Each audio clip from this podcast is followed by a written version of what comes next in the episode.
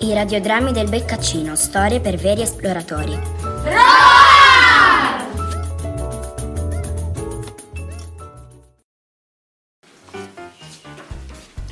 Odoardo Beccari, dall'introduzione a Nelle foreste di Borneo.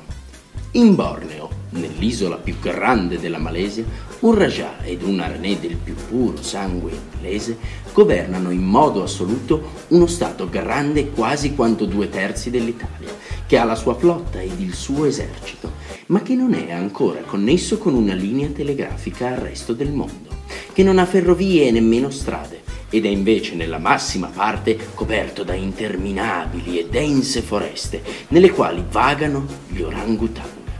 Quivi gli abitanti conducono una vita primitiva ed in parte sono tuttora selvaggi, dediti alla caccia dei loro simili, dei quali conservano le teste affumicate sospese nell'interno delle abitazioni. Questo è il regno di Sarawak. In Sarawak, quando il paese era molto più primitivo e più selvaggio di adesso, ed anche meno conosciuto, io sbarcai nel giugno 1865.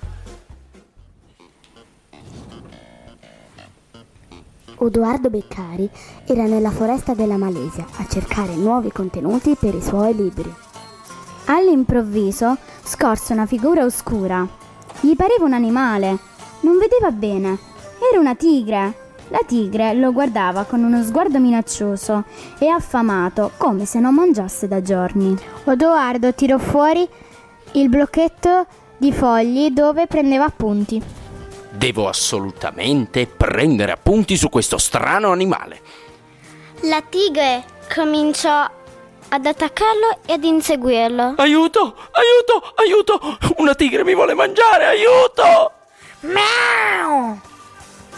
Sandokan, un pirata della giungla, si era frapposto tra Odoardo e la tigre.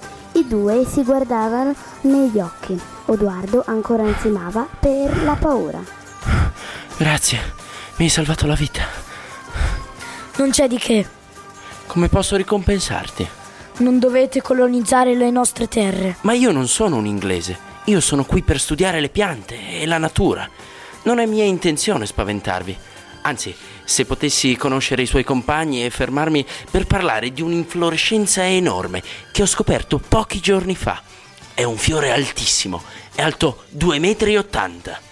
Seguitemi. Eh, mi scusi, ma io non le ho ancora chiesto il suo nome.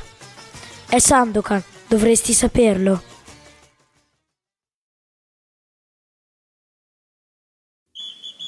I radiodrammi del Beccaccino, storie per veri esploratori.